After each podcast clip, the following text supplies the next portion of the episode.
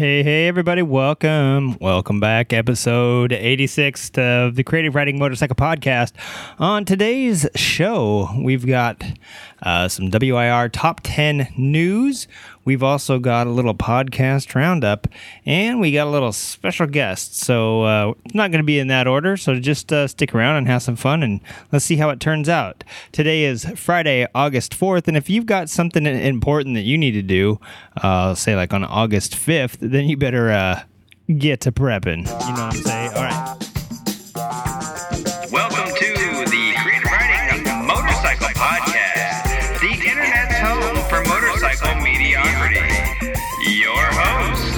Host, Listen, I can barely tie a shoe, let alone figure out this thing. My skin met the asphalt, but these new ki- new ways kit my. All right, a couple of blurbs. Oh, shit. Whatever they do with cocaine. the victims, I mean guests. It's, it's usually such a horribly set bike. It's a cafe racer with alloy Manx racing tank. The Soma actually was purchased by uh, the Barber Vintage Motorsports Museum. You know, after this interview, I sound like a fat, hairy, bearded slob. Long hours in the uncomfortable seat. Kangaroos are just leaping down the street every day. Um, all right, technically all chaps are assholes, right? I don't have it perfected. I have to stop talking shit. My wife's like, You're 41 and started a race career. Yes, I am guest number 632. As big as motorcycle entry is, very few people have actually ever even laid eyeballs on a Confederate. I thought it was a good book. I, I didn't want to put it down. I wanted to know what happened next, but it was not my typical genre. I'm Cami, um, and I'm, I guess, one of the leaders. and I'm Nikki, and I'm one of the leaders. Part of the thing with hooligan racing is the bikes are so big and the motors are so big that most of the time power's not an issue. Keep your knees in the breeze and the cheddar in your cheese. Time to get weird with, with Creative Riding. Yeah, it's always time to get weird with creative writing. Hey, listen, today is an exciting episode, partially because I usually have these done on Thursday and pumped out on Thursdays so that you can have them on Fridays. And you know, sometimes that doesn't always happen. Uh, but I need to get this one out today. Uh, today being Friday. And uh, I normally give a little top 10 WIR top 10 bikes um, preview before it actually happens so that the folks can listen to something. But you know what? I realized unless I have it done early in the morning, they're not going to be able to listen to it on the, you know, only on the way to the track. So basically, they're too busy doing stuff up there while they're racing to to stop and listen. So what I've decided is I usually say mention something about uh, following them and checking them out on the Facebook pages, and then it dumps rain, even even if it's like uh, middle of July. You know what I mean? Uh, June, July. It don't matter. It's been raining cats and dogs and old ladies and sticks up there. So, to prevent my own jinxing of their series, I decided to hang off and I'm going to release this tonight so that while they're sitting around the campfire eating tacos and making the long drive home back to uh, Waukesha, that they can, um, you know, listen to this and uh, know that somebody was listening overhead and actually, uh, well, I'm not listening overhead. This, this is going terribly sideways, but you, you're getting what I'm you're getting what I'm picking up and laying one down, right? that that didn't even come out right.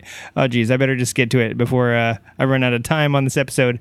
So listen, they've already made first round passes and they've had a few no shows. If you're not familiar with motorcycling in general and probably the world's biggest motorcycle uh, rally, Sturgis is happening. And there's a lot of people from uh, Wisconsin heading over to the Dakotas check it out, to that one Dakota where it is, not all both Dakotas. So, at any rate, here is a quick rundown. Uh, last time we left off, we had a few people, and they had some no shows because of that. So, what we have here is the old list 10th spot going to first. So, we had in 10th, we had uh, Jake. Then, number nine, Preston calling out Dylan T. Then, in seventh, Dylan P. In sixth, we have Justin calling out Ryan. In fourth, we have Dustin. In third, we have Nitrous Chris calling out Jason Goldfinger. And then we have Mad Michelle Stanky Pits in the top first spot. Well, first uh, first rounds have happened. They're in the second round callouts now. Jason is actually calling out Michelle uh, during the second round, and this was updated an hour ago. So I don't know if they've uh, made it again yet. And and they'll probably let's see, it's nine seventeen there now. They'll probably be wrapping up soon, I think. So we'll see if they make it to a third round. But we got Dustin calling out Nitrous Chris, Jake still in the bottom. Preston still in ninth. Uh, Dylan T and Dylan P. Um, Dylan T's calling out Dylan P. So Preston called out Dylan T and didn't. Wait a second here. Yeah, Preston called out Dylan T, didn't make it. So now Dylan T is calling out Dylan P. Uh, and Ryan and Justin is gone. Dustin is calling out Nitrous Chris. Jason's calling out Michelle. Will our girl stay on top? I believe she will. She's a hardworking teacher type from Wisconsin, uh, does Russian twists for breakfast, um, runs 5Ks just for the fun of it. She, you know, if she really is feeling it, she'll run two back to back marathons. Um, honestly, unless Goldfinger has a like a turbo powered uh, turbine powered bike like Jay Leno's helicopter rocket bike. I really don't think he has a chance of knocking our girl off the top step. But he does throw Cheetos, Doritos, and chicken strips down on the track in hope of distracting people via their stomach and their eyes. So we will see. Maybe, um, or he races with the shirt off sometimes, and that can throw people, you know, throw their brain out of whack. They can't unsee that. So at any rate, I'm excited to see. I hope hope they get the third rounds. I'm kind of glad I didn't mention anything because the way the rain forecast looked, if I said, "Hey, tune into the WIR top ten bikes and and uh, you know stay alert to their Facebook page," I guarantee the rain would have come down uh, just based on the fact that it had a pretty good chance of already falling. So, guys, uh, enjoy the tacos and enjoy the nachos. This one's on me, Michelle. I know you're up there on top. I know, uh, you know, Jason is is uh, more hot air than he is uh, hot exhaust. I don't know. I'll, I'll, think of something clever to say next time. But um, yeah, and if they do go to third rounds, um, you know, God willing, and the and the river don't rise, literally, quite literally at that track, because um, then they'll be racing jet skis there. Uh, our girls on top, and at least we have our, our favorite three there uh, in the in the top three. So that's great. Stock wheelbase class. Uh, I have no idea what's going on. I really you know, with those guys, it's hard to tell. You throw a dank meme or like a taco down, and they're so distracted, uh, they can hardly keep stuff straight between them, let alone keep their board and pictures updated. So, uh, at any rate, uh, Aaron Shu, if you have any complaints, go ahead and contact him, and uh, he'll he'll probably um, get around to it in a couple weeks. So we'll we'll check it out, and definitely on next week's show we will have the wrap up, and maybe even if you're good, I will try and get in contact with somebody uh, from Wisconsin and get get the real the lowdown on what's going down in Dragtown.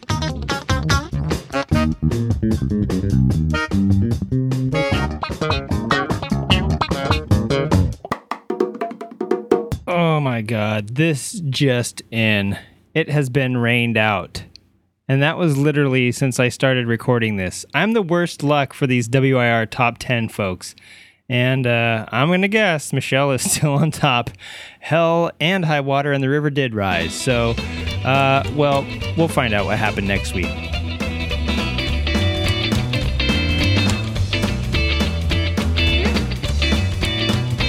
Oh boy, oh boy. Right now, I'd like to talk about something that's going on starting today, and it's going to go on for the next, oh, seven days at least. And that is the Sturgis Motorcycle Rally this year in its 77th year. If you're not in Sturgis now, you're obviously missing it uh, because you're not going to get there before all the good stuff's gone. I'm just kidding. It's a whole week long, peeps. And uh, to tell you a little bit about it, here is me. Hello. I'm going to tell you a little bit about the Sturgis Rally. What little bit I know, I've never been to Sturgis, but uh, obviously it's one of the most famous biker rallies in North America. It happens in Sturgis, South Dakota. It was started by a fella named Pappy Hoyle back in 1936, and he started, he, he bought an Indian friend franchise there in Sturgis. Uh, started a club called the Jack Pine Gypsies that same year. Um, they're actually an AMA chartered club. They started the Jack or the uh, Black Hills Classic, a little little rally race there, and uh, it has been going on ever since. The club actually still owns the land that all the racing and everything is done on, so that's pretty cool. That they, you know, it's they're still the uh, the OG club is still uh, owns all all the stuff and runs all the the races and everything. And um, you know, from thirty oh shoot, from 36 to uh, 1960, I think it was just the, the classic that ran. In 61, they added hill climbs and motocross races. Um, since then, it's been uh, going into, let's see, they've had supermoto there. Obviously, hill climb, you know, I said hill climb and motocross, but they, they added um, like short track. Um, ha- half miles, you know, they, they added a bunch of stuff. Um, in 64, it uh, turned into a three day event, I believe. And then in 75, or no, in 65, it moved up to a five day event. In 75, it evolved into its present day, uh, you know, this, the week long event that, that it is. And it's i mean if there's one place where you can go on on any bike and be accepted a lot of people think it's just baggers and american baggers but it's not. There's you know all sorts of stuff rolls through sturgis. Fly your freak flag do all this crazy stuff. But the main thing is that you go there and you have a good time and you respect the motorcycle you respect your fellow bikers be they male female or whatever they want to be and whatever you want to be.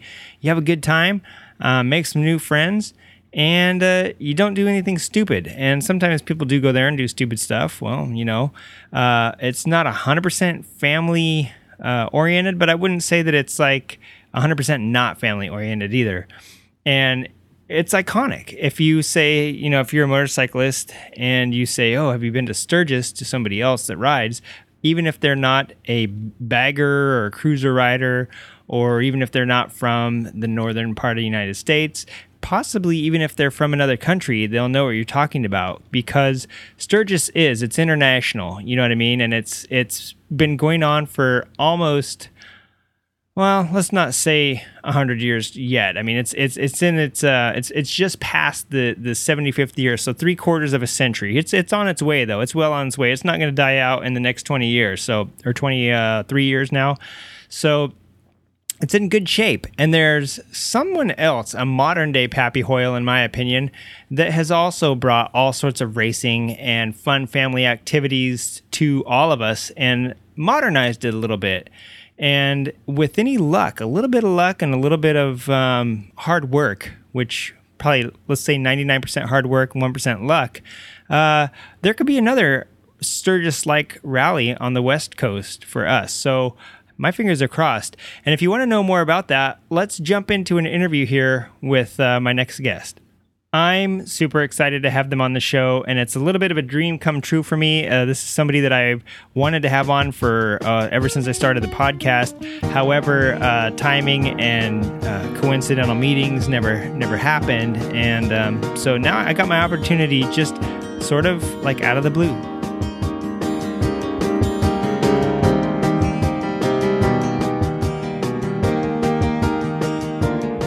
All right, so we have a special guest on uh, this week's show. We've got uh, a promoter and a racer and an all-out motorcycle nut with us. I'll, I'll go ahead. I always mess this up by stepping on everybody first, but I'll go ahead and I'll let him introduce himself. So go ahead, take it away.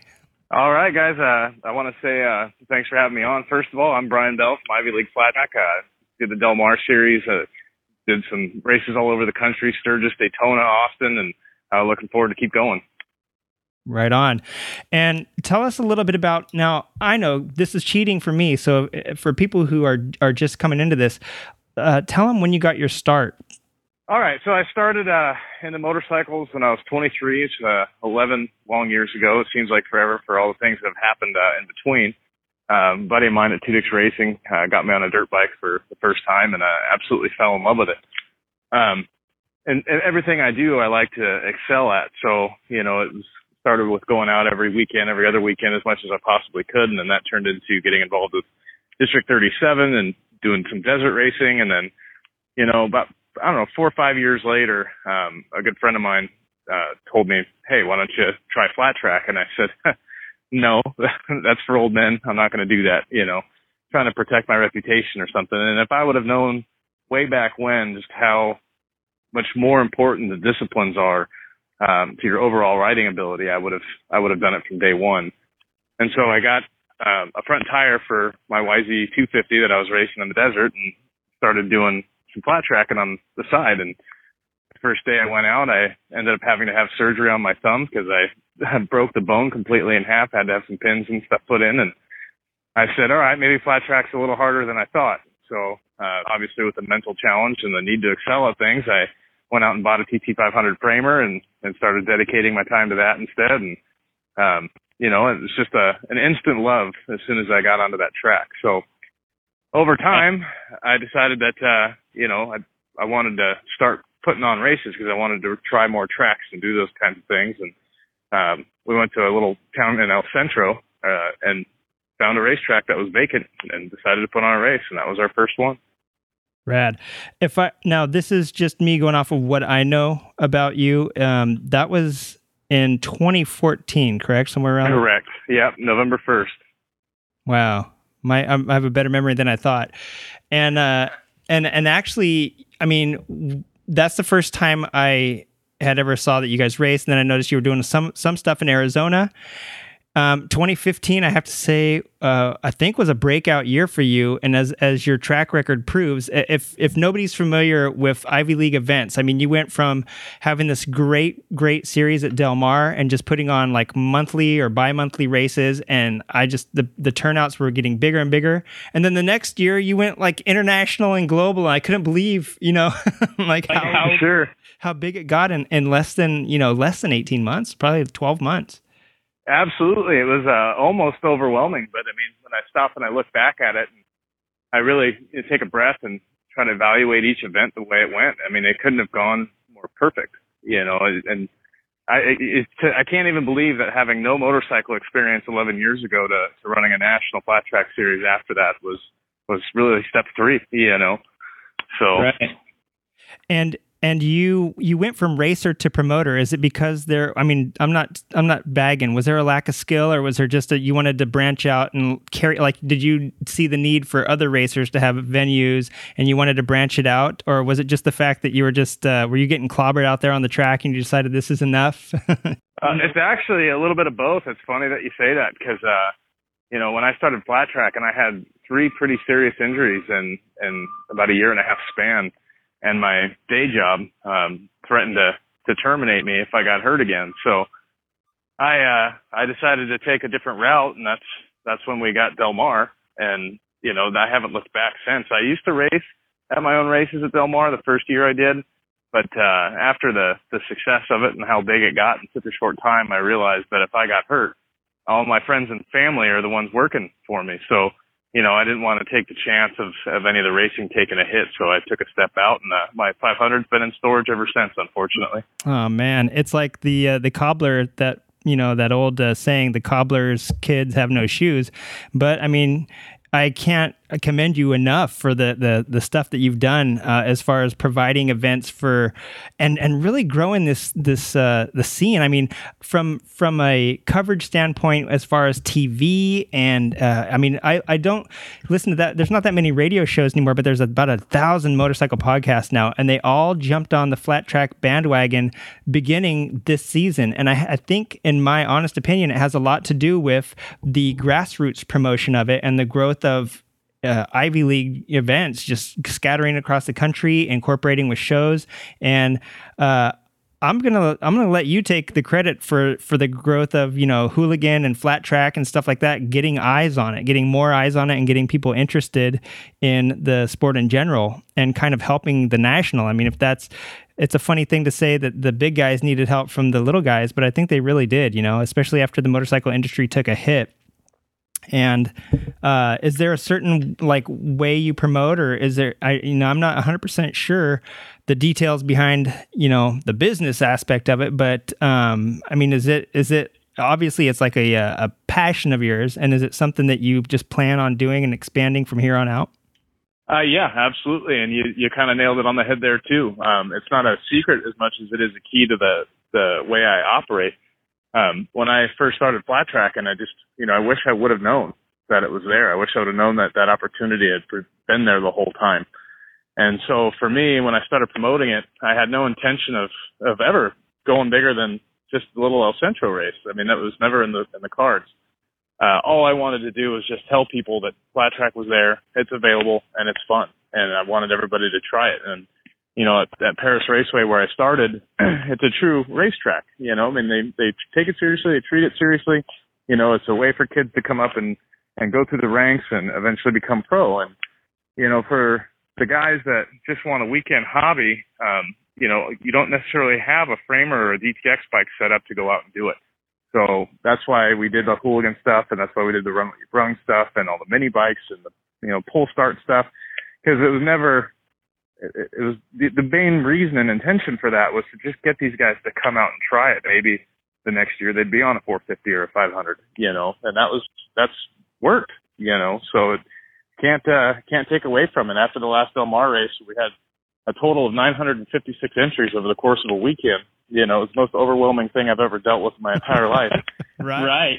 you know, but it it was just proof. It was just proof that uh that it's worked. You Right. know? Right. And I have to, I, that sounds bigger than the turnouts at Perris, to be honest. Uh, I mean, and Perris is so Southern California's flat track, uh, like region. You know what I mean? And, and and it sounds like, and I don't think they get that many people at their regional events. You know? Uh, you know, and- and there's a there's a thing to that too. You know, there's only so many guys that are really taking it seriously and going out and racing every weekend and for points and doing all that stuff. And you know, let let Perris have that. What we want to do is make it a family friendly show. You know, make it more of an entertainment program that features racing, not a racing program that features entertainment. If that makes sense. Yeah. Yeah. You know, so it, the the whole the whole goal behind Del Mar was to make it a show, no different than Costa Mesa Speedway or industry racing or anything like that. You know, we want to sell tickets, we want to we want to have T-shirts out there, we want to have you know the everybody smiling, not just the the guys that are true flat track fans, but the wives and the kids that come with them. Right. Right. And I, I I think having you know when you go to an uh, when you go to a sanctioned event or a club event, a lot of times, like you're saying, it's it's serious. It's not as much of uh, it's not as fun. You're going out there to see dad or maybe your son or your niece or whoever win and and do their thing. Like it's watching a football game at uh, a high school or a middle school. But at the Ivy League events, you get to go out. You see pull start minis. You see this hooligan class, which is uh, I mean they're racing the X Games for God's sakes. You know they're they're really you're seeing like amateur level pros if that makes sense or pro level amateurs i mean however you want to phrase that but you you're starting that on your grassroots uh, you know events but it's turning into uh, a grassroots series you know which which i think is just so awesome. And then you got the little kids out there and the pull pull starts and the jousting and the limbo and all the fun stuff that's not just hey let's see who qualified where and what he you know what i mean? If you want to do that there's every every racing uh, you know series has that if you want to go just watch that but yours yours does make it fun. You have a whole lot of like funny stuff happen in between and and uh, i have to say that even you know the speed with which you put these things on i don't know how you do it and i'll i'll, I'll ask you about that in, in a minute but um, i know there's a lot of people behind it but i've got plenty of people to go to ivy league events uh, listeners of the show family members um, you know, people that just say, What's flat track? And I say, Hey, go check out this. You know, Del Mar is right there. Uh, it's accessible to everyone. The fair, you know, I went to, uh, I raced during the fair, and that was, you know, making that available to people that were just walking by is another huge thing, you know. And uh, so lots of eyes got on it, and people were just going, Oh my God, I can't wait till the next one. You know what I mean? Absolutely. And uh, they were, even people that weren't into motorcycles before were just so they wanted to go check it out because what I told them and what I showed them, and you know, so it was. It's amazing what you do to put that on, but um, I feel bad. I, I, I'm I'm giving you all the credit. You have a whole team of people that it probably wouldn't be possible without. And um, I don't know if you want to give them their their proper representation here. I absolutely do. Um, all right, so yeah, I had a, a huge chunk of, of people supporting me from day one. You know, um, one of uh, the friend that actually got me into motorcycling and also into flat track, and he told me uh, when I told him I wanted to put on a race, he told me I was an idiot. But he still said he'd help, you know, and so that he did, and that was Keith Bradford. That's the guy that's usually staging on the front line there. Um, Merle Williams, who's been our starter for the last couple of years, he's uh, you know he's seen the ups and downs of the program and does does whatever he needs to do to help support it and and make it successful. Um, you know, our registration girls from Katie to to Cindy to Terry and and whoever else happens to be volunteering for the weekend and Brandon and Lisa who often come in from Texas to help us out. You know, it's it's a it's a huge undertaking to put on all this stuff.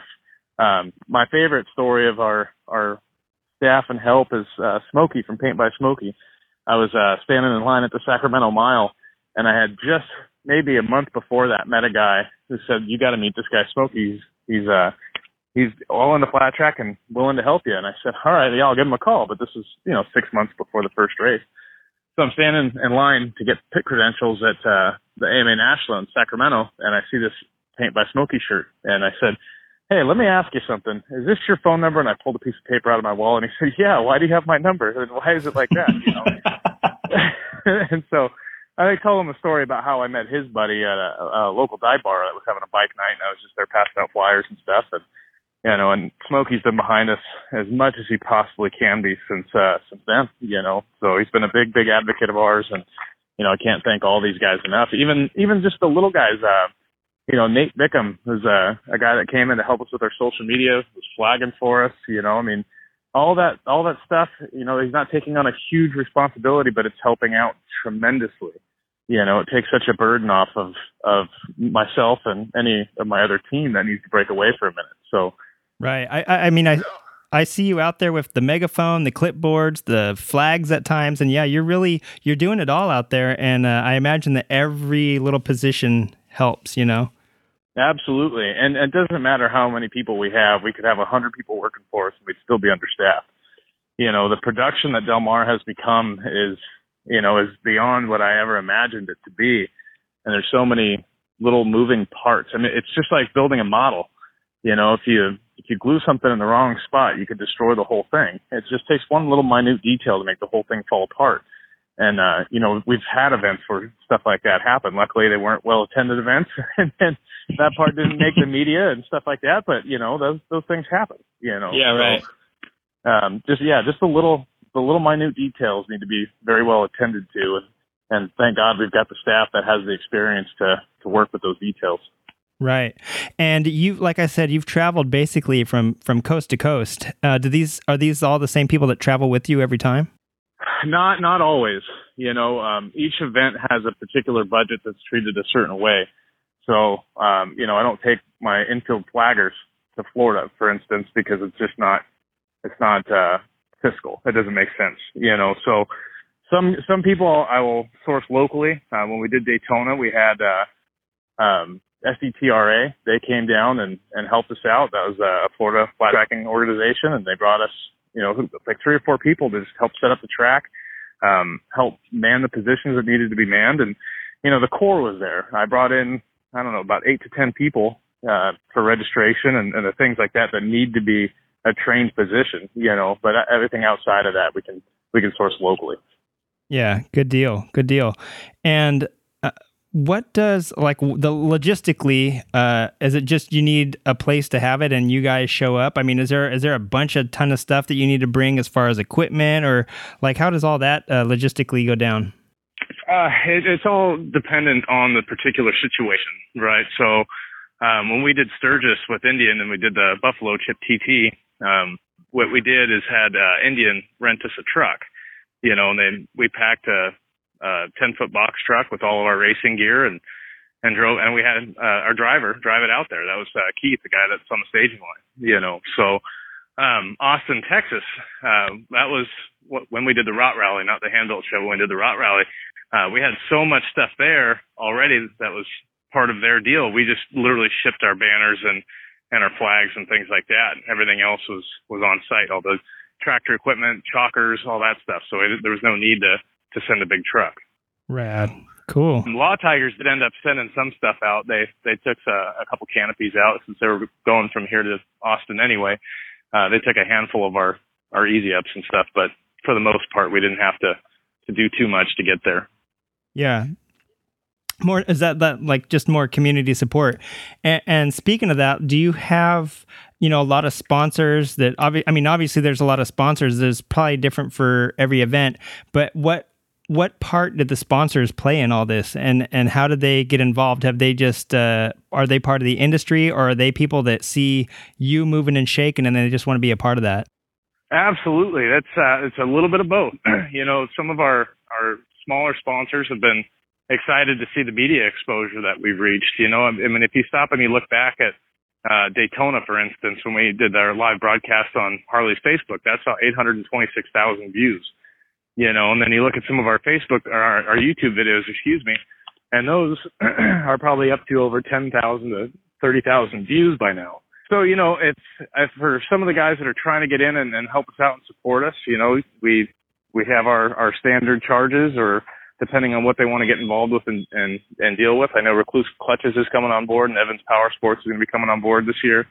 Um, and they're going to be providing us stuff to help us with our program. You know, it's not necessarily a, a, a financial thing where they're mailing us a check, but instead they're using their resources to get us something that we're in dire need of. You right. know, we were talking with Evans about getting um, a transponder system, you know, so we can start using um, two line uh, heat races. You know, we can have 12 man heats and 12 man mains instead of six man heats and 12 man mains. yeah, yeah, sense. for sure. So, but you just can't do that with, with manual scoring.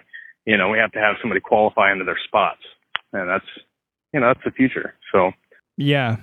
Yeah, you're getting as you've grown and as the, you know, the attention's grown, as the sponsorship's grown and as your uh, I mean, as the whole organization has grown, um, are you getting more and more well, does it feel like it's becoming less uh, grassroots, and does it feel like it's becoming maybe perhaps more of a uh, you know like a series event where you, you need the transponders, you need to get the the TV coverage, you need to start sourcing out you know uh, cameramen now and stuff like that, or is it still? I mean, is it still fun to put? I'll be uh, real honest with you because that's a, a very very good question, and nobody's really asked that. Nobody really knows what's going on with us right now because we've been fairly silent since uh, our Buckeye race in Arizona, but uh, we're going to probably slow it down and just, just keep it local. You know, I have a pretty decent day job and I want to, I'm going to keep that for as long as I possibly can. And until we can get, um, racing events to, to supplement what I make here, it's just not going to happen, you know? So instead of,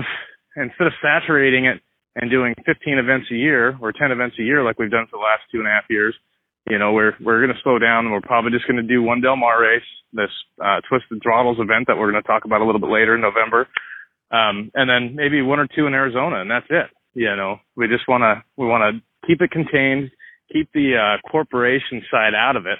You know, um, Indian was great to work with. Um, you know, there's no I have no no bad blood there or anything. We'd be happy to work with them again, but you know, some of the when you have some of the corporate stamps on it, it can take the fun out of it.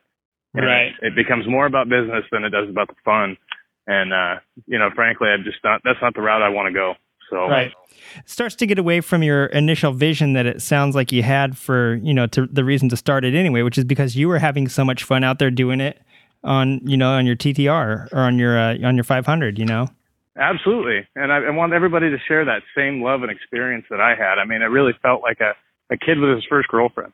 You know, I mean, it just, that's the way it felt to go flat tracking for the first two years, you know, and it, that's the way it felt to promote it for the first couple of years, you know, but as it got bigger and as it started spreading out and there was, you know, different expectations of the way, I mean, Daytona was, was so much fun. It was probably one of the funnest events that we've ever put on, but the, uh, you know, the amount of work that it took to build that track and make that facility look like it was a true racing arena was a lot of really, really hard work. And there were so many moving parts and, you know, um, we were working with Harley Davidson on that and they're, you know, uh, as they should be, they're very particular about the way things look to represent the corporation.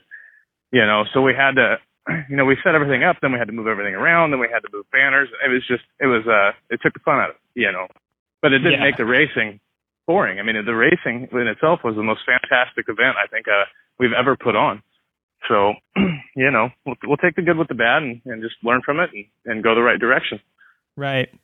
it's like when people think of you know taking their life story or some crazy memoir they have and turning it into a movie and then all of a sudden you get the guy that's paying for the movie he says well i don't like this have the writers or some other people write this you know it's like the whole thing of hollywood uh, you know, living in LA, I hear about it all the time. How it started off as something great, but it ended up uh, totally 180 from what people were were thinking when they started out because of you have like you're saying people come in they want it this way they want it and you kind of have to i mean if you're not financing the whole thing and, and which i mean takes a lot you know a lot of time and money to do these things the right way like you guys do them then yeah it, re- it really gets to be where you're you're playing someone else's song in the end. So yeah i mean that makes sense to kind of scale back and do it the way that you know people got interested in in the first place. So that that makes absolutely I see it this this way, and the reason, the main reason that we're slowing down is because we had so many events. I mean, uh, this November event is going to be our 30th event in three years.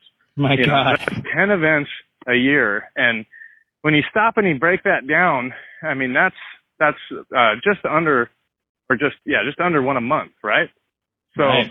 you're talking one every five weeks, six weeks, something like that or more or less, whatever it happens to be. I'm not the best uh, mathematician. That's why I race motorcycles, right? But yeah, I can count I, laps. I have, I, I have too much drool running out of my mouth right now to even try and figure out those numbers. Sure. But I'll, I'll, take your word for it. but yeah, so when the the ultimate point I'm getting at here is when you stop and you and you break down the amount of work that it takes to go into each event. Uh, when you're doing that many, each event's going to take a hit somewhere.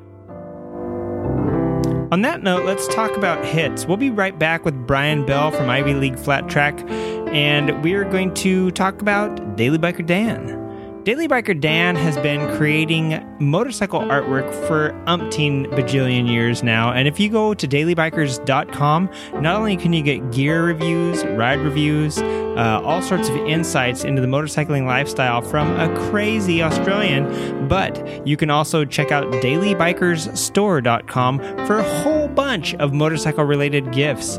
He's got cards, he's got stickers, he's got gift wrap and card bundles, he's got this bitchin' new 33 page coloring book that has all sorts of stuff. He doesn't just do baggers, he doesn't just do vintage, he does everything. There's sport bikes, there's cruisers, there's dirt bikes. You can't get a lot of dirt stuff out there, trust me.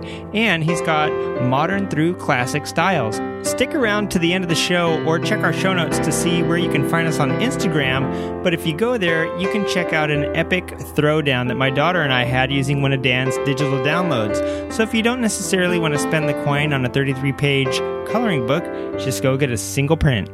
DailyBikerStore.com.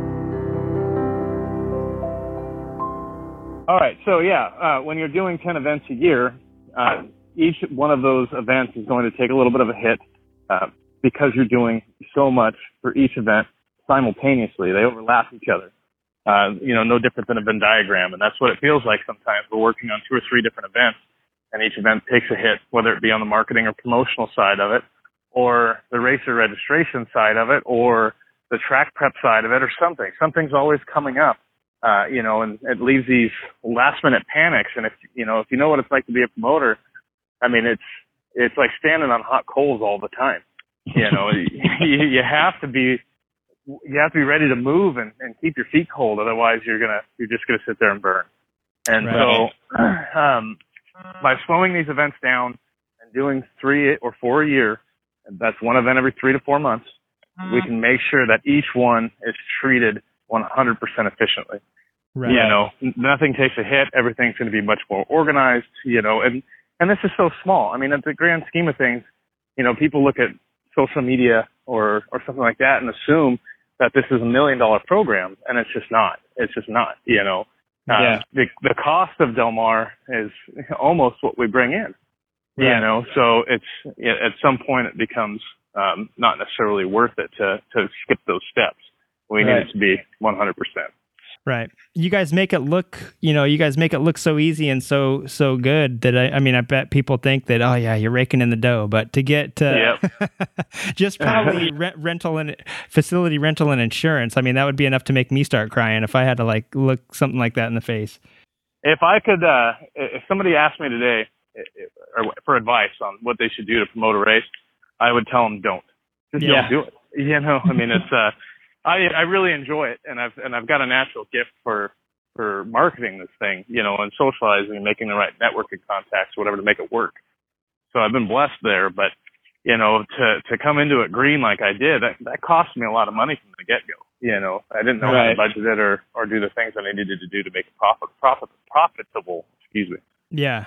Well, and yeah, I mean that's uh that's an incredible to me, that's an incredible part of you know, like I said how easy you made it look and and to think that I I saw it from the beginning and it seemed like it was easy enough to kind of start, but then when I started to kind of break it down in my head and kind of think about what you must, you know, the the whole thing of creative writing is that I try to look at the creative side of motorcycle riding and I started to actually look at how things are made and how people interact in, in the motorcycle industry. And it started to unveil a bunch of the stuff like that. Whereas, you know, for for for somebody just participating in it, it seems so easy. You go, you pay your fee, you make sure your bike passes tech, and you go have a blast and you have a lot of fun. And then the promoters are the ones at night, like you know, pulling out their hair, you know, three days before the event because they, you know, they're the only ones that know that something may be going wrong or some something didn't hit schedule or like it rained, you know, on the facility, whatever it is. And so, yeah, I, I really, I, I, uh, I feel for you. and, and j- just thinking about, uh, you know, what it what it must take. You know, I, I until I started to pull the veil back on that stuff, I really you know, for me, it was the same sort of thing. I love going to these events. I love turning people onto them, and I know they're going to have a good time when they go see them because you guys do a quality, you know, it's a quality gig. And uh, but from from the get go, when I saw the people running around and I saw everybody radioing, you know, just just watching you guys. If you if you take a time and step back from what the action is on the track and all the crashes and the fun stuff that you're going to see, and if you take take a step back and look at the people that are running it, you can see that you guys aren't just like standing around, you know, enjoying it too. You guys, it's constant, and the speed that you guys put these things on with to me is incredible because it's just you know there was a few people that were that that went that had never gone and they said I can't believe it's just ripping after you know they they literally don't stop. And I said no these guys are like on it. They've you know you guys have got it figured out in a very short amount of time how to make a the the best bang for your buck because the action never stops. And um you guys have figured out how to keep you know each race just right on stacked on top of the other one you know so it's it's like nonstop action until the track can't take it anymore Yeah, absolutely. And my my crew's been actually very receptive to it because when I first told them how I wanted to run the program, that you know nobody believed that it was possible. You know, and I said, look, I don't want any more than 20 seconds without hearing a motorcycle. I mean, that's the bottom line. You know, and and everybody's going, well, what are we supposed to do with scoring? And I, I said, bring in more people. You know, have four people there, five people there. You know, and and this last year I developed a system where you know, I put somebody in charge of of making the main sheets as the heats are finishing. So literally by the time these riders get off the track and back to their pits, we already know where they're starting in their in their mains. Yeah. So we only fast. need a five or ten minute break, you know, just to prep prep the track and maybe do a couple interviews or whatever, just to let everybody get caught up and breathe for a second, you know, get some water, and then we're back into it, and it doesn't stop. You know, the the heats we can go through, you know, 50, 60 heat races in about an hour and ten minutes. And then the mains obviously reduce the number of races due to the combination of the classes, right, or the combination of heats. So we can we can get to that in about 40, 45 minutes. You know, Yeah. so ultimately we're looking at a, about a two to two and a half hour program, and that's exactly Yeah. where you want it to be. And you're and it's like you know you're guaranteed to see at least like 35,000 races in that two and a half hours you know? yeah, no kidding, right? Yeah, it, No it's kidding. great. Yeah, sometimes you'll you'll go you'll go to a, an event and you're sitting around waiting for like 30 minutes while they prep the track and then they do like, you know, it seems like they're having like a riders meeting in between each dang heat race or something and it does it just takes forever, but you guys are just banging them out like a, a nickel factory. If, is that a real Sure. thing a nickel a nickel factory? I don't know if the, I think that would be the mint. Right, right that's what it's called. but no, you guys, I mean, you're on top of it. And the fact that you guys, um, to compare you to a motorcycle show like Mama Tried or Born Free, I know Mama Tried is not in its, you know, it's still in its beginning years, but Born Free is now going on its ninth year. And I feel kind of like they started doing something and it stumbled and it's taken nine years to get the recognition and get to the level where they are. And you guys literally 2014, I think you put on a handful of races. 2015 blam, you got like Josh Hayes and Melissa Paris showing up to stuff. The next thing you know, like Bryan Smith and Brad Baker are showing up to do, you know what I mean? And then the, and, Sure. and you guys are banging them out like like you said, like geez, once a m- it seemed like once a month. And then 2016, all of a sudden you're international. So I mean, you guys didn't just stumble into this. Whatever formula you used and whatever tactics you used really catapulted you right up there to the top of you know the front of the uh, flat track like grassroots scene. You know. Sure, uh, and I'll give some of the credit to to Del Mar because they, you know, Eddie Mulder used to run the short track there back in the day. They've had nationals in that arena. You know, this was years ago before the thing was covered and uh, the pits were all wide open. And I mean, they they still are to an extent, but they're much nicer than they used to be. And so when I told, I think it was just a handful of people because our first race only had 39 riders, you know, and maybe 300 tickets sold. So when we got Del Mar, I had I had told uh, Robert Bush that we're getting Del Mar and it's going to happen. And before I knew it, uh, the, the thing had so much traction and we, we knew that it was going to be big. We just didn't know how big, you know, in that next race we had 390 riders and, uh, three, almost 3,500 through the, the grandstands. That is like multiplied to the factor of 10 right there. I mean, that's incredible. Yeah, absolutely. It was unreal. I mean, the, the, I remember because we had, we were, we were prepared and organized, you know, and I, I walked to the infield during the pro race and I just stopped and I looked at the grandstands and I looked around at the riders and I looked around at the, the pit side on the stage where everybody stands to watch the race. And I realized that everybody's smiling ear to ear and everybody's Mm-hmm. having fun. And then, you know, for the first time, and I've seen this at other races and I hate it when it happens, but when I see somebody on their phone in the grandstands, you know, that's just, that to me, that tells me that we got to do something different, you know? Right. So right. unless they're holding up their camera, of course. Yeah, I was gonna say I I know I was taking video on my camera and my phone, and heck, I was drawing pictures like those courtroom drawing, whatever I could do to get that imprinted on something. I was like, my God, I got to get this down and and uh, get this on on film because this is just it's incredible uh, action just happening.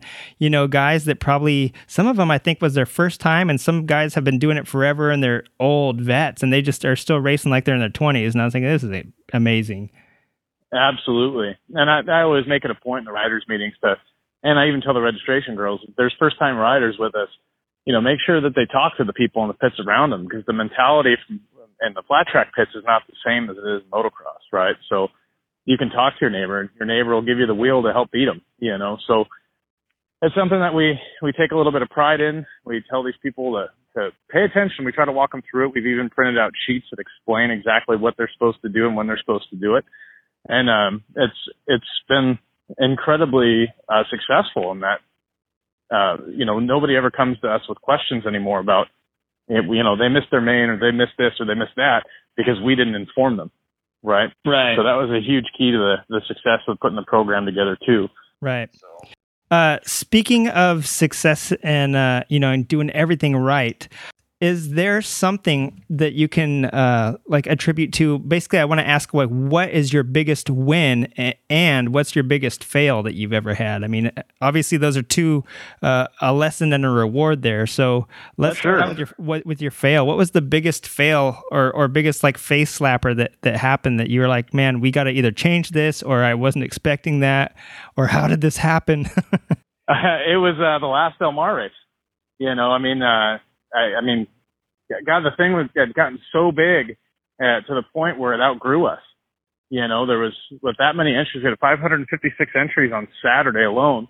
Uh, 300 of those were, were pre-entries, so we had know, 256 people show up to race uh, on race day. So that was a huge win because that was obviously our best turnout. And as as far as I know, the only um, track I know that's ever done that before us was Ascot. And so Right. to, to be in that same bracket was a huge win. However, the timing couldn't be changed because of contractual obligations with the facility, uh, with, uh, you know, Blake and all these other, other elements that were happening. You know, we couldn't just change the program. We couldn't decide Saturday morning we're going to start at eight instead of 10, you know, which would have helped us out significantly with time. And that's what ended up biting us. You know, Saturday night, um, you know, I, I heard you talk about this on one of your previous shows. You know, we ran out of time and the city came in, and tried to shut us down and I had to pay a giant fine to keep it going. And it Oh, was, uh, you know, it was at the end of the day, it was worth it to do it because you know, we got a few more races in before we had to call it for noise, but you know, it ended up being a a blessing and a, an absolute hell at the same time. Yeah, you know. I, for a second, like to be honest, for for a hot second, I thought it was like a joke. Like I, I was like, oh, this is like the funny part of like the thing, you know. And I thought you were kidding because everyone was lined up and like just like foaming, ready for that flag to drop, right? And yeah. So I thought you were kidding at first, and then I thought, uh oh, something's really happening. And then like you know, a couple seconds later, oh no, they're just are they just kidding or like then then I saw people like starting to like you know, kind of wonder. And I thought, oh, this is either the the a joke gone wrong or this is a real deal. And then yeah, somebody was saying no, the the city's really shutting them down, which is unfortunate because Del Mar is you know they're I don't know you know the surrounding neighborhood is just seems like they uh, are very noise averse. You know, so I can you know because I'm on your radio show, I won't say anything uh, inappropriate, but I would love to. You know, all those people around that that facility. Uh, I just have uh, zero uh, patience for for the things that I hear come back from them. You know, because I get a I get a copy of all the phone complaints and everything after the thing's over. You know, I bet those And are fun to go through. oh, you know, I mean, most of the time it's just the same old thing. You know, it's just too loud, blah blah blah blah blah. But you know, you just get some of the quirky ones where these people think that they're owed something for living there. You know, and it's just not. You know, it's that. uh what do you call it? Um, it's the it's the hoity-toity, you know, God's gift. uh, yeah, the, you know, like the- egos. The, the, entitlement clause there. Yeah, Yeah, sure. absolutely. You know, and I, I haven't done the history, but I feel like or, or researched it enough. But I feel like uh, it's the same thing as John Wayne Airport in Orange County. I'm, I'm sure that facility has been there since before those houses were there. You know, so you, at some point you have to look at yourself and, and realize that your complaints are unjust because you moved in next to it. Yeah. You know, so Yeah, I- I don't want to go down a, a, a rabbit hole, but I've heard the same things happening out at Perris. Uh, not the not the speedway, but at Perris, the little raceway. I heard that there's a lot of stuff, same sort of thing happening there. Yeah, and it's uh, really unfortunate because if that track goes away, it's really the only option for extremely regular uh, flat track. And Mhm. you know, north of San Diego, you've got Campo down there now that's running, um, you know, every other weekend or whatever it happens to be. But, Right. you know, it's but if Perris goes away, everybody in Los Angeles, Riverside, Orange County, Bakersfield, Hesperia, High Desert, all that stuff, they all lose their local track. Yeah. And that's you know, that's going to be a huge detriment if that happens. So, you know, collectively all of us as riders have to be mindful of of, you know, what exhaust we're using and uh the noise. Uh, I mean, that's it. I mean, it's just the bottom line. The noise is going to be the thing to lose it. So, Yeah, yeah. So definitely support your local track, and and I mean, if that goes away, you can complain about the fact that you can't get into race there, or they're being, you know, they're being too strict with you. But at the same time, like you're saying, if they go away, then then you don't have anywhere to go. You're gonna have to go out to the you know the uh, El Mirage dry lake bed and just make yourself a track and Sure. you know, You know, I just want to say locally. I mean, you can drive up to Northern California, you can run CFTA and and Lodi and stuff like that. But you, who wants to drive eight hours to twelve hours a, day, ten weekends a year, twelve weekends a year? You know, I don't think it's just. I just don't think it'll work. I think if that place goes under, we're going to lose a lot of the momentum that uh, collectively we've all built over the last five or six years. Right. Um, yeah, and I, I've seen it. Uh, when I was younger, I used to live in San Diego, and there was the famous Cajon Speedway was there forever. And uh, that thing shut down, and I don't know where all the gear had. I mean, I guess I live pretty close to Irwindale now, and I guess everything probably transferred up to here. But there's like this is the closest paved oval that I know of, besides unless you go to, you know, California Speedway or something like that. But uh, I mean, that's like a huge. That, there's no small ovals as far as I know, and, and you're right. I mean, that's the the city moves into a track area, and then you're you're pushed for where you can have it. Has that ever been an issue for you guys? Have you had trouble finding a venue, or, or do you guys go to like established places where you know it's going to be a little bit easier for uh, for people to come spectate and to race? I, I think you'll uh, be in love with this response. Uh, I try to be creative about how we're going to deliver the program. you know, uh, I mean, it really, it, it's it comes when we did the Rot Rally in Texas. We built a track. When we did it at Handbuilt, you know, I was in a tractor for three days in downtown Austin, uh, hauling in dirt, leveling out dirt, and building the track. You know, uh, we knew that was going to be temporary, and we knew we were going to deal with noise complaints. But you know, it's it's really just about you know, as long as you're you're real about whether or not it's going to be consistent or a one-time thing, and then what you're going to spend on it to make it work. You know, Right. I mean, if I could build a, a flat track in downtown LA for thirty grand, I would put on a race there. Yeah. You know, Can, can you know, Because I'd, I'd love to see that. I mean, I'd love to do that. you know, I've uh, I've looked all over the place, man. I've I've ex- uh, explored downtown LA quite a bit, uh, from parking structures to vacant lots to you know um, anything that we can use, and uh, it's just nothing's feasible. You know, I mean, even warehouses and things like that. But the problem that you have with warehouses is even if you have the right surface, you don't have the right ventilation. Yeah. You know, and that's been our biggest issue with with trying to get something in LA. Not to say that it won't ever happen, you know, but um, at one point in my in my promotions career, this was the first year that we did it. Uh, I was going after helipads on top of skyscrapers. you know, I'm I'm dead would be- serious. that would be amazing. Yeah, and we we had a good in at getting it paid for, but the um and, and it was ultimately somewhat doable. But the problem was is that uh the fire department or the fire marshals wouldn't allow more than I think 70 people on the roof of a skyscraper at any given time, and that was per fire escape. So, you know, to get try to get 2,000 people on top of a skyscraper and some chain link fencing looking like a, a dog fight, you know, I just it wasn't possible because of the fire marshal, and unfortunately that that shut that uh, plan down and that idea Yeah. down. So Man, what do they know though? You know what I'm saying? I see I see music videos with like thousands of people on top of buildings. Come on. Well, that was the next part that we tried to do with it. Instead of trying to make it a, a paid ticket event, we tried to go after some of the energy drinks and you know, stuff like that about putting on a, a production for a promotional video for Ivy League. You know, and that was to the point where they were going to have our staff, you know, falling down a rope out of a helicopter onto the helipad to start the race. You know, That would have been rad. yeah, That's what- absolutely. that's- but you know, that's what you need is the spectators and blimps, because then you have them uh, right above the facility, and it's not necessarily people on the facility except for the racers. So there, maybe Absolutely. we actually talked to the fire marshal about having a couple helicopters up there just in case something happened. We'd have a that was our legitimate evacuation plan. You know, Wow. we could have found guys that would have been willing to volunteer that time. You know, No a kidding. Part of it. So all joking aside, you really explored like all avenues of this thing. Yeah, I spent about three months on it, uh, calling different places every day, going after management companies that ran the buildings, um, going after the fire marshals, doing, you know, looking at insurance stuff and, you know, and what it would cost to put barriers up there. It would have been on, directly on the helipad. It wouldn't have been dirt, you know, but know, all in all, it would have been totally feasible and doable if it just wasn't for the fire marshals. Yeah, crazy. Heck, don't even put barriers. Just as like a as like a Mad Max. If you go off, the Yeah, edge, right. You're, you're out. You're out. Just give everybody parachutes. yeah, That's like Mario Kart. Yeah, man, helipads. That would be one heck of a race. Yeah, indeed, indeed. There was there was a bunch of stuff that we we explored. I mean, everything from shipping docks to um, even we were talking to we reached out to the Midway in San Diego, the aircraft carrier. Oh my, My God. grandfather was on it in World War II, and we wanted to throw a race on the surface there to promote Del Mar, but you know, it just wasn't. They weren't even close to receptive. You know, so You're not tearing a bunch of bikes around on the deck of this thing. Absolutely.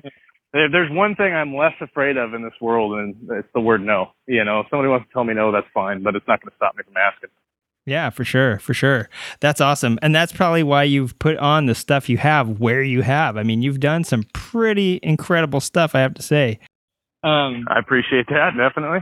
Okay, so speaking of, uh, you know, putting on events, crazy events here and there and everywhere, you you sound like you have another one in the works. Am, am I right about that? Yeah, indeed you are. Um, uh, this one's going to be one for the record books. I think it's going to be by far our most well attended uh, event that we've ever put on. So, um, just a little bit of a breakdown. Uh, we're going more with a lifestyle event, something similar to, to Born Free or Sturgis or any of the rallies around. And uh, we've been lucky enough to obtain the entire facility at Barona Speedway, which is uh, an eighth mile drag strip and a quarter mile flat track, and they've got a smaller, like eighth mile uh, flat track in the middle for beginner stuff. And so what we're looking at doing now, it was uh, something uh, my partner and I had uh, visions on. I met him at the Del Mar race in January. He ran uh, an event called Race on the Res back in March, where they had drags and they had 73 uh, drag guys show up, and they had about 700 guys to the, the gates. And Blake approached me, said he wanted to do something together, and I said absolutely.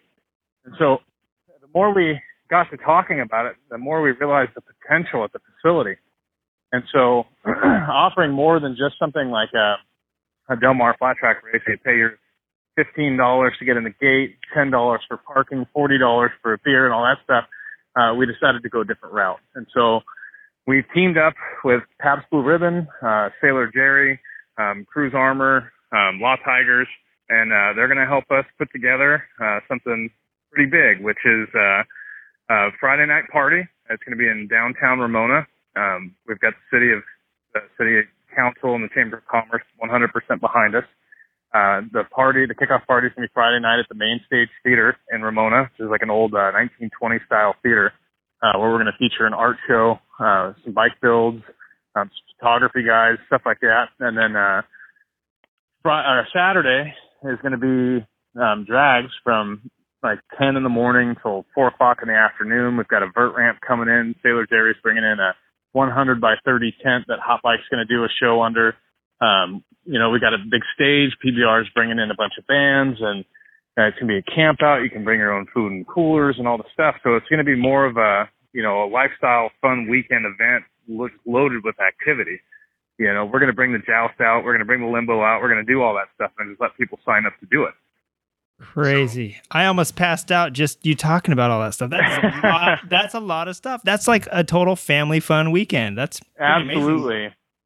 And I've gotten very lucky here because with Blake coming in and he can run the drags, I don't have to even look at it. I don't have to pay attention to it. It's something that he's going to run, and you know I'm going to run the flat track stuff. And then we've brought in a few other partners who uh, I'm going to keep quiet for now. I'll let them decide when they want to come out with it. But um, you know, it's it's we've had enough interest and enough momentum in this thing to where we've gotten people involved that have taken some of the financial responsibility as well as some of the delegation of, of tasks.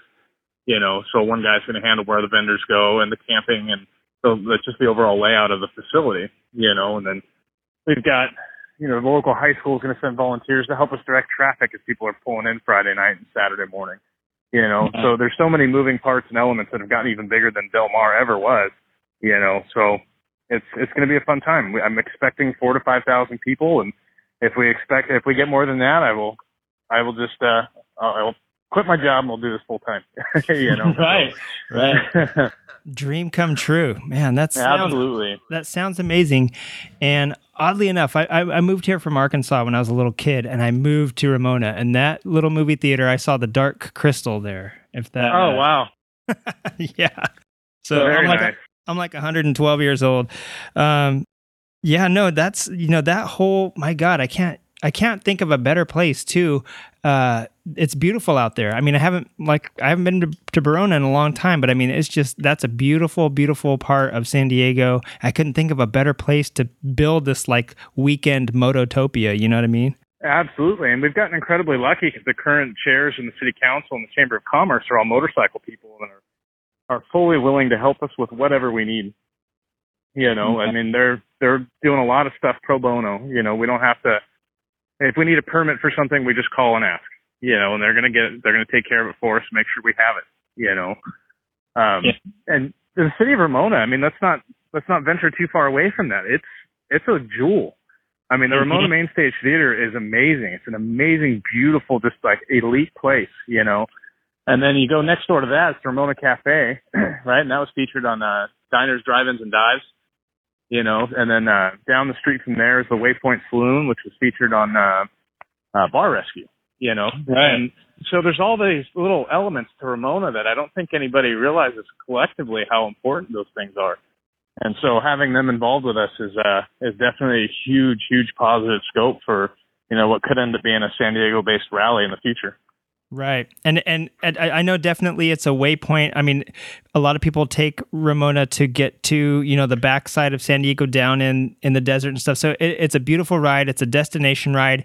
And when I was a little kid back in the 1800s, like way when I was a little little kid, uh, it was a lot of farmland and dairy and a lot of horses. And then I mean, it's it's definitely grown, but it still has that small town feel. And that's just awesome to have that much community support in one place where sometimes all it takes is one person or like a particular part of town if the town's too big to say nah but you know it sounds like you guys just have you know hand over fist help and support so that's that's like it just sounds like this is just going to be way easier than it should be to be honest yeah, I think it's going to be. You know, a lot of people have reached out to help us out, and luckily, you know, Adam from 24 Cycles has offered to do a kind of a cycle swap meet for us, and there's going to be a bunch of other things happening that uh, we haven't locked down.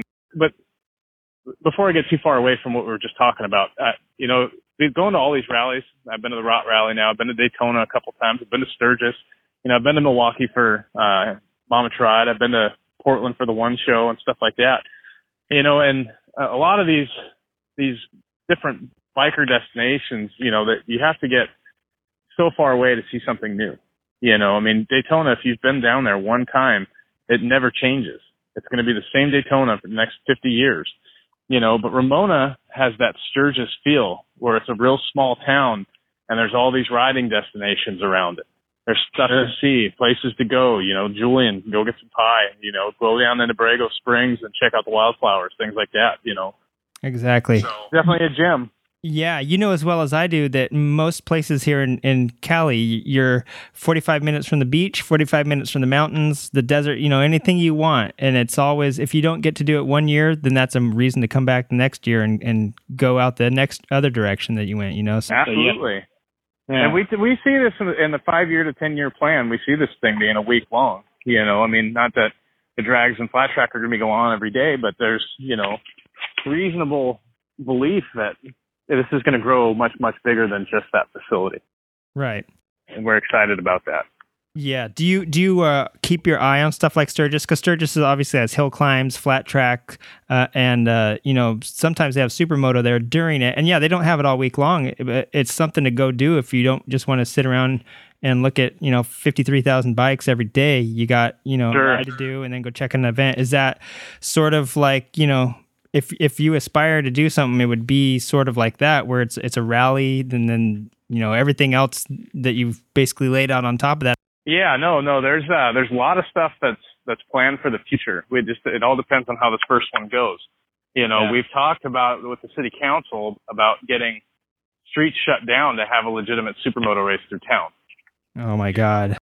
We there's Barona has a motocross track right there on the property. It's not on the same property that we're on, but it's no less than a quarter mile or no more than a quarter mile away.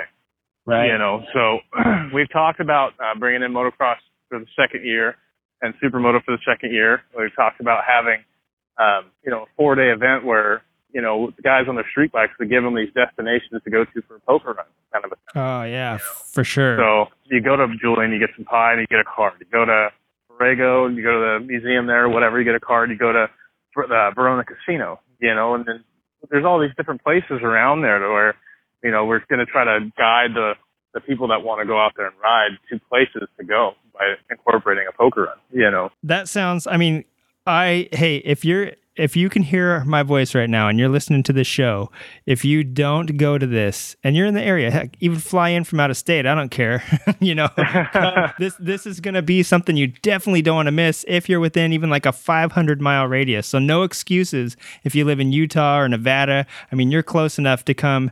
You, what do you got going on over there anyway? A bunch of dirt. So just come on over, come on over this way and check out. You know this this moto utopia so yeah this it sounds like it's just going to be a blast i can't wait honestly i can't wait all right so it if you do want to come, you know, and I know these people are, most of the people listening are gonna come to this. Um, do you have a date? Do you have a time? Uh, where can, how do we know when this is happening? Let me know. I need to know.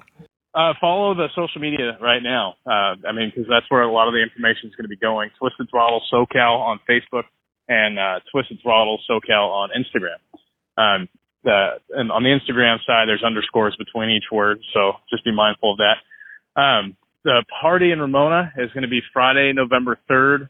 Uh, and just to be clear, we have about three or four different um, bars and restaurants out there that are going to be having activities that night. Main Street's a cool place to go shopping if you want to take your wife or kids or whatever. It's a real family friendly place. Uh, Saturday, November 4th at Barona Speedway. Uh, it's going to be a $30 admission, um, but you can bring your own food and beer and, and whatever you want. Um, and then it's $20 a campsite, not per person per campsite. So if you will have 10 people staying in your campsite, it's $2 a person to camp. So relatively cheap weekend, uh, loaded with activity, uh, loaded with, with good vendors, good, um, sponsors, good, uh, magazines. I mean, there's going to be all kinds of good stuff happening. So, that sounds awesome. I'm going to mark my calendar right now. Uh, so follow that on social media, uh, Twisted Throttle SoCal, and for sure stay. Uh, you know, follow that to to stay in touch with the updates and th- I'm sure you guys are just going to be adding stuff, you know, daily, weekly, monthly until it happens. So uh, I implore everybody that's listening right now to please follow that on social media so that you know what's happening and you know what you're going to miss out on if you don't end up going. You're really going to regret it. Absolutely. And and just a couple of things I forgot about. There's a you know some stunt shows and stuff going on too, and and obviously we had the swap meet that we talked about a little bit earlier. You know, there's there's something for everybody. Everybody. Right. It doesn't right. it doesn't need to be just the Harley guy. It can be the BMW touring guy too. There's going to be something there that you're going to love. So. Right. Um. Now, can can people volunteer? This is not just for this event, but for any Ivy League events, anything that coming up, t- just to to help support the scene and help you know help out any way you can. If it's not attending, um, can people volunteer for Ivy League events? Can people volunteer for this event? Um, I mean, if they want to get in touch with you, uh, is that possible for them to lend a hand somewhere where you need it? Oh, absolutely, and I believe me, I welcome it with with open arms because. Uh, you know, I don't want to turn gray before I turn 40 and I, I keep going the way it's going, it's going to happen. So, uh, yeah, reach out to us through social media. There's a contact us page on our website, which is ivlft.com.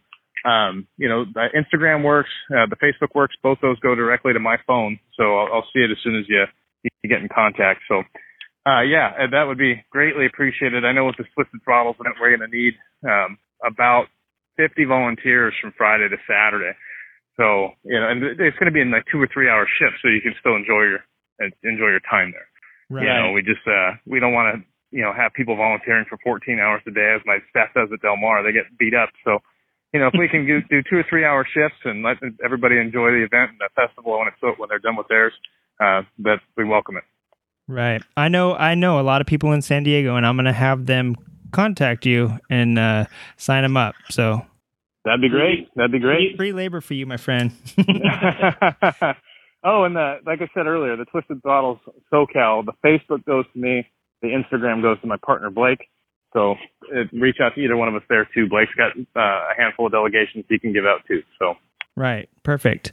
Well, that sounds good. I, I may you may even see my ugly mug there uh, trying to help out uh, if I can. I mean, this I just I want this stuff to grow. It's all about obviously being creative and creating new new experiences for writers and families and everything like that. And so I, I really hope this works out as a long term venture.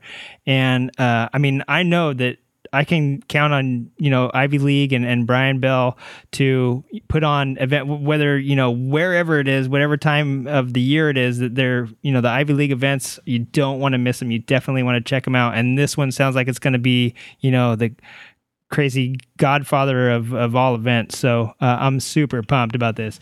Um, yeah, if you have any more information in the future, um, and you know, I'll be following you along on the social media, but feel free to reach out here too if you have new new announcements come up or anything like that, and we'll try to get some people uh, over there in in uh, helping out and and, and uh, attending. So. Absolutely, I have you in my media contacts, and uh, that's that's one of my responsibilities for this event. So we'll make sure that you're well aware of what's happening. Oh, perfect. So, hey, before you go, before we wrap this up, uh, I have one last question for you, and is sure. that can you believe where you are today versus where you were, you know, in 2014? I mean, is it like a is it a dream come true? Is it partial nightmare? Do you have acid indigestion now? like, it's it's all of the above, my man. It, it really is. I mean, uh, you know, every once in a while I'll stop and I'll look back at some videos that we've made over the years, and um, one in particular, there was uh, somebody caught me at one of my happiest moments. It was right after the Handbuilt show in Austin. Um, and Rebecca Cunningham uh, grabbed the video camera and she was doing an interview with me and put a, a little video together. that She put on YouTube. Um, you can find it. It's uh, a day in the life of Brian Bell by Rebecca Cunningham, and you know, it, it just it captured a moment where I was. I mean, you could see my my raccoon tan from being in the tractor for three days building that track. Spent 16, 18 hours a day doing it, and then finally Friday night when it was all over, it worked. Nobody got hurt. Everything was great. You know, I, I, that's the one video I'll look at once in a while just to remind me that uh, you know of, of how far we've come and how many Right. people we've touched. You know, so I, I bet you sleep well the the you know the day everything's done, the night after the last uh, flag drops and the last light turns off. I bet you hit the pillow like a ton of bricks. I, I always say my favorite moment of every race is my first beer because that means it's all over, everybody's safe, and we can all wrap it up and go home. right, right. So, and don't don't get me wrong, the events are so much fun, but the amount of time and work and stress that that happens, especially two weeks prior. You know, every night it's three hours of sleep, and you know, you you go to sleep thinking about what you forgot about that day, but there's so many things happening, it's impossible to get away from. So, you know, you just got to learn to cope with those things and and learn when it's time to to shut it off too. You know, Right. Well, I want to thank you uh, personally for being the one that does that, so that none of us have to worry about it. Because I mean, man, it takes it takes a whole lot of work, and uh, you know the the people that you've mentioned, and you know just getting these things. Uh, that many events in over the course of like two years, I can't believe. So, I mean, hats off to you and the whole crew at Ivy League. Uh, thank you for putting on such great events, and I'm looking forward to the uh, the Twisted Throttle. So I can't can't wait for that. I can't. so I'm just gonna keep saying that all night if I keep talking. So I better shut up. Well, well it, it goes both ways, man. I appreciate what you do because, uh, you know, all the all the people that have helped us out doing the things that you do too. I mean, it really really helps us tremendously in getting the word out, and you know, and it uh, you know gives you a sense of uh, a good good feeling uh, when you finish these things, knowing that you're appreciated. So definitely, Right. thank you so much for for letting me be a part of this. All right, Brian. Thank you so much, and uh, it's been good talking to you. I'll talk to you later. All right, sounds good. Take care.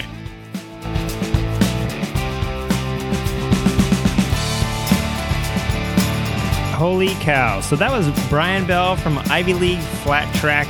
You can check him out on ivlft.com. Get in touch with him on Instagram at Ivy League Flat Track. And Ivy isn't like the, the plant, like an Ivy League school. It actually stands for Imperial Valley, which is pretty much where Brian's humble beginning turned into this creative voyage that he's gone on ever since. So it's really cool. They're also you can find him uh, at Twisted Throttles SoCal, also Race on the Res, Cruise Armor. I'll, I'll have all the links up in the show notes if you want to reach out that way, and I'll post them on the page. So don't worry, you'll be able to get in contact with them. But uh, absolutely, this is just you know, sort of like the the story of the Jack Pine Gypsies, starting with nine people in Sturgis, you know, 77 years ago, doing a little race, and now it's a seven day long lifestyle event. I think that you know the aspirations to reach that sort of thing is just what tells you that you know Brian and the crew are on the next level and they're thinking long term. So this is it's going to be amazing, and you know, eh, something that even runs for 20, 25 years. You know what I mean? It it's just as guaranteed to bring the community together and just make such a cool, cool happening for people to get together and uh, share the commonality of motorcycles. So I think it's great. So uh, thanks, Brian, for coming on. We'll probably talk to Brian again um, later in the year, get some more details on what's going on. And as always, if you can't get the details here, go there, and there's always going to be new stuff popping up. So just uh, stay tuned. I'm going to step away real quick and get a drink of water, but coming up, we have our podcast roundup. We'll be right back.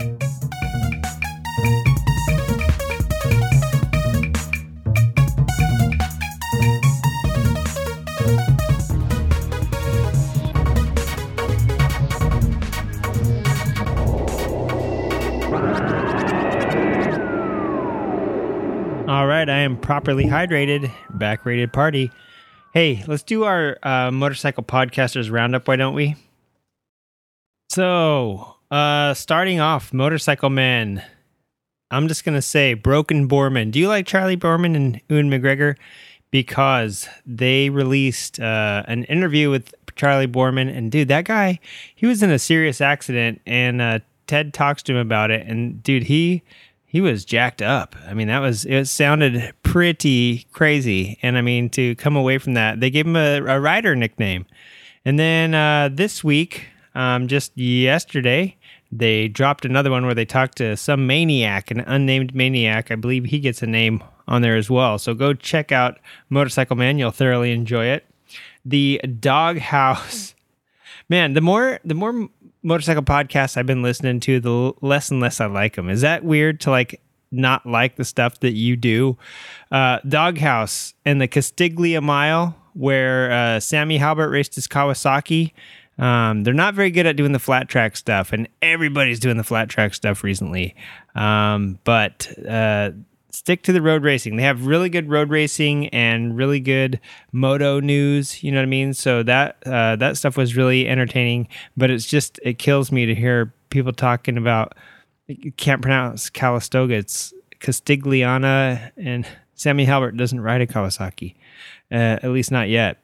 Uh, main event moto. You hear me talk about these guys a lot. Um, main event. I'm I'm not even into moto, but you know what? Main event is so entertaining and they're so insightful that it's, it's got me listening to what's going on in the world of moto. And I have to say that. Uh, the host, if you go uh, check him out, Daniel Blair, he's a host. He also does some stuff, some commentary stuff for uh, Sports Network on TV and his little kid got knocked out. And they kind of talk about what happens when someone you love gets hurt uh, on motorcycles. So that is a pretty good show, actually, if you listen to that. And may, I always think about this stuff with my own kids. So when he was started talking about it, I was like, yeah, dude. Um, Loud Pipes podcast. They checked out the Bonneville Bobber and the XDiavel S, and I think you could pronounce it Diavel, Diavel, Diavel, uh, Devil there's a lot of different ways I think I've heard it said on these shows, but I'm pretty sure it's Diablo. Uh, but yeah, they, they do that and uh, they get a chat, and even Rico's around, I think. Uh, Cleveland Moto, dude. Cleveland Moto dropped four stinking shows this uh, this week, and it's pretty good. My one of my favorite ones was that you got to listen to was the Zero versus the H two and uh, yeah, you might be surprised when you listen to that one. Another one was a toolkit, and I was uh, actually myself thinking about doing an episode on toolkit, what's in my toolkit, and what you should probably have in your toolkit. And they actually break down uh, some pretty good. They they did it. So I mean, I might still do it because mine my thoughts are a little different. But um, yeah, no, it's uh, it's a good one. The Throttled podcast is back this week, and of course, uh, Kevin didn't get a ride. Larry did, and they also talk about the possible ban on gas engines and by 2040 in the UK. Now, this is something that uh, uh, if you go back to oh, creativewriting.com forward slash the Germans are coming, I think, or go go search our website. Uh, I, I did a post called "The Germans Are Coming," and I think one of our episodes focused on this the the bans that have been happening across Europe on cars of a certain age. Uh, you can't even ride into the city or, uh, on a motorcycle or drive your car in if it's uh, older than a certain year because of its it's a polluter, and you can't. Um, some some cities are doing like a diesel or a petrol ban. And when the Germans are coming, when I wrote that article, it's because German and Swiss and stuff like that, like Volvo, I've heard is going all electric, uh, and that's happening pretty soon. And and that includes their big I believe they have big trucks that are doing. Uh, uh, I think they're doing like alternative or fuel cell stuff now, and I think they're actually converting them to like uh, electric or hybrid and stuff like that. So they're going um, pretty much all electric or fuel cell or something. Um, the the a lot of the German manufacturers are, and I so I, I talked to a guest over uh, way before the summer, like Easter, back in April or something, about this. And the guy, I, I, I got to get him on. I can't say what he does or who he is, but let's just say he knows a lot about electric vehicles and the future.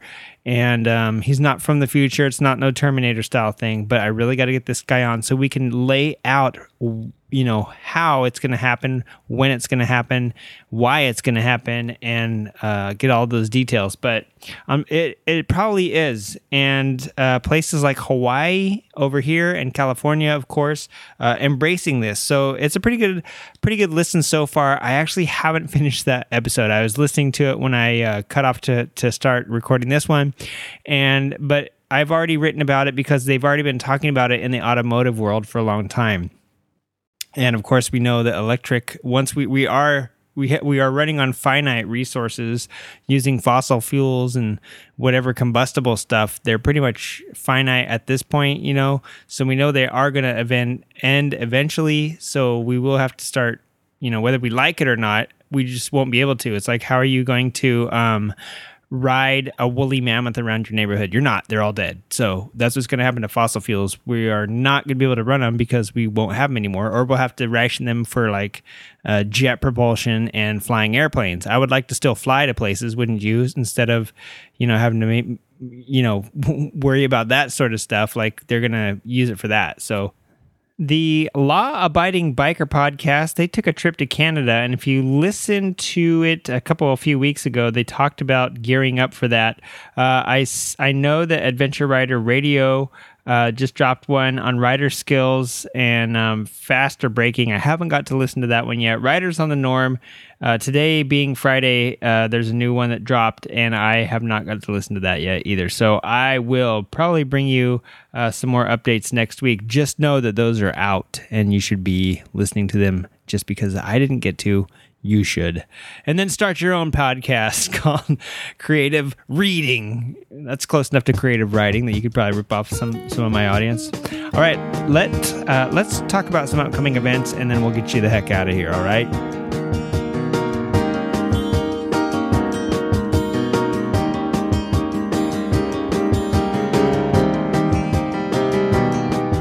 All right, tomorrow, August 5th. If you're listening to this on Monday, then you're you're you're out of luck. But I've been talking about it for a while now.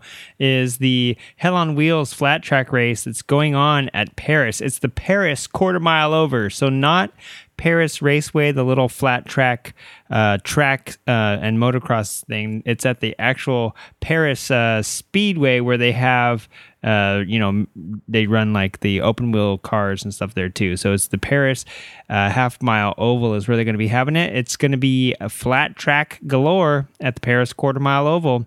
Also, uh, the sixth is going to be the Buffalo Chip TT in Sturgis, South Dakota. That is going to be awesome. And so check that out. That should be on fanschoice.tv. And you should be able to see them jumping the twins and along with the singles. And two days later, I believe they're going to be having the uh, Black Hills half mile I can totally double check this for you too. Yeah, so August 6th is the TT. August 8th is the Black Hills uh, half mile at the Black Hills Speedway in Rapid City, South Dakota. And then August 13th, the Peoria TT, the newly designed TT, the first time they'll be jumping the twins on there uh, for a national since the 80s. They already ran it. They already did a, you know, the Peoria does two TTs a year. One's not on the national schedule and one is. So the pros already got a chance to go check it out and see how they they redid it and I I liked it when I saw it. So I'm excited for that one actually. The Peoria, we'll see if Henry Wiles can take his what is this going to be number 15 uh, if he wins it this year. So that will be pretty awesome. That would be something to behold. There's a whole bunch of other stuff going on on the 5th and I just can't besides Sturgis. I mean, heck, if you're if you're in South Dakota and you're on a motorcycle, um, you better be at Sturgis. Otherwise, there's only a bunch of um, I don't know, beautiful land to be looking at. I don't know, whatever. Just go to Sturgis. Um, I have some other stuff coming up in LA area. Uh, the second Sunday ride, the DTLA uh, second Sunday is coming up. I know Venice Vintage is has their third Sunday rides, so check that out. Um, if you need to see the event calendar, the one I use for the LA area is lamotorcyclist.com. They have a great uh, events calendar on there, and you can always add your stuff in. Um, at the end of the month, August 27th, the last Sunday of the month, you can check out uh, the SoCal Cycle Swap Meet uh, in Long Beach. And we just had a write up, a guest write up by Whiskey, Cloud Man. He uh, did a little write up on last uh, weekends. So he went there uh, looking for some sweet deals, and I'm not 100% sure if he got them or not. Also, uh, the Oil and Ink Expo is going to be in Venice. They it Oil and Ink is pretty cool. It's like a uh, art motorcycle art. You know, I love motorcycle art. I've hooked up with a bunch of motorcycle artists for the show, and uh, yeah, so the Oil and Ink Expo ought to be pretty good. Uh, uh, that's going to be the 16th of September. For more details on that, you can actually go to oilandinkexpo.com and find out all you need to know about this awesome motorcycle artwork showcase. Uh, near and dear to our hearts, September 17th is the Mission Built Custom Motorcycle Show. There's going to be live music and art. It's going to be at Mission Brewery at uh, 1441 uh, L Street in San Diego and that's put on by Cerberus uh, Motorcycles. Cerberus uh, Dave is going to be probably behind this, I'm guessing. And if you either go to Cerberus and, and, ask them all about it, or go to San Diego Motorcycle Culture Facebook page, which is Jennifer from Cerberus, you can see all of it. At uh, get all the details there, and you can check out the flyers and all that cool stuff. So that really is coming together, and uh, I'm pretty proud. We we talked about that back when uh, we interviewed them. They were talking about expanding and doing more stuff in the community than they already do. And hell, this is going to be a great show. They're going to be bringing um, a show kind of like the Outliers Guild was for LA, kind of like the one show for Portland. They're going to be doing something cool for San Diego, which is San Diego builders only, from what I understand. So that ought to be pretty awesome. Also, coming up in September, September 23rd, Santa Maria Raceway, I almost said Wasteway, Sandy, uh, Santa Maria Wasteway, which is at 1900 Hutton Road in Nipomo, California. It's Hutton Road, H U T T O N. When Hutton talks, everybody listens. Anyway, yeah, September 23rd, our friend Chris Wiggins told us about this one. He's going to be uh, promoting this and help putting it on. If you go to SoCal underscore hooligans on Instagram, you can get the, the flyer and the date and all that great stuff. This is going to be awesome. I plan on going to this and, uh, you know, we'll see how things work out. But I wouldn't want to miss this for the world. This is going to be so cool. And uh, everything that we talked about with Chris, you know, just seeing it materialize, this ought to be a lot of fun. Um, there's a lot of other stuff happening in the inner rim. There's a lot of in the LA area specifically. There is, uh, you know, the, all the downtown uh, LA rides. They do um, second Sunday rides. There's a few clubs that do third Sunday rides, like the Venice Vintage Motorcycle Club. Um, I think the East Side, or no, I'm sorry, the Bells on Bikes. Um, they do it. And so if you check out that stuff, like I said, go to lamotorcyclist.com for all the info on stuff happening around here and you will uh, you'll get that piped straight into your eyeball from the internet. It's kind of a cool experience. Some uh, international stuff that I have marked down is the Sultans of Sprint, which is the in happening in uh, Glemseck. I believe this is Germany, Leonsberg, Germany, and I'm I think the Sultans of Sprint is that crazy hipster get together where like every single European bike on Bike EXIF gets together to race each other. Am I wrong about that? Is that not the Sultans of Sprint? Uh, but anyway, I think that's where they get together to race, uh, do their little sprint race on a track there. And that's happening September 1st. And you could keep your ears peeled for September 16th. Uh, the LA Mods versus Rockers does their little camp out. And so I'm not 100% sure. There's a lot of stuff going on right around those two weekends. So, uh, you know, we got the uh, Mission Built show and the Mods versus Rockers camp out and the Santa Maria, uh, you know, event happening the next weekend or weekend right after that. So, hmm, it's going to be a tough one September. And uh, so we'll find out what happens when we get there. Anyway, I hope you all have a really good night. And uh, sorry, WIR top 10s, you got rained out. At least you got one or two rounds in, yeah? So let us know how it happened, and we'll talk to you uh, next a week.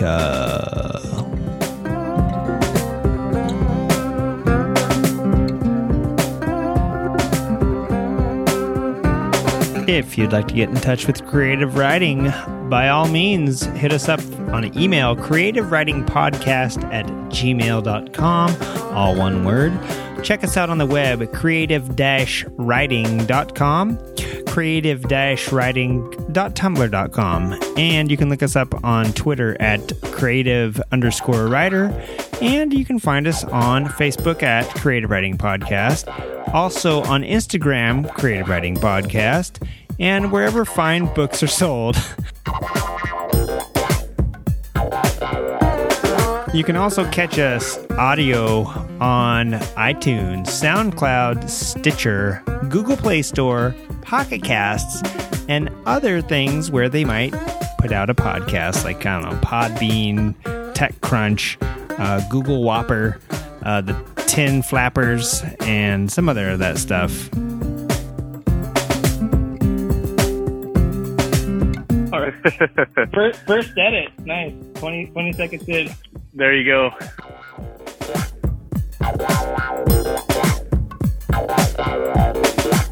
Throttle podcast also uh, talking about whoops talking. I want to. I don't want to. You know. I don't want to say anything crazy about it, but I'll, I'll edit that out. 40, 40 minutes perfectly. Um, so speaking of win and, and doing everything right. And uh, keep your ears to the grindstone. To the grindstone?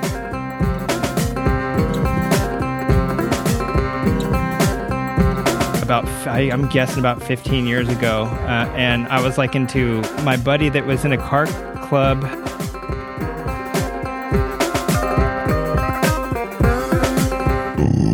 I'm gonna send it.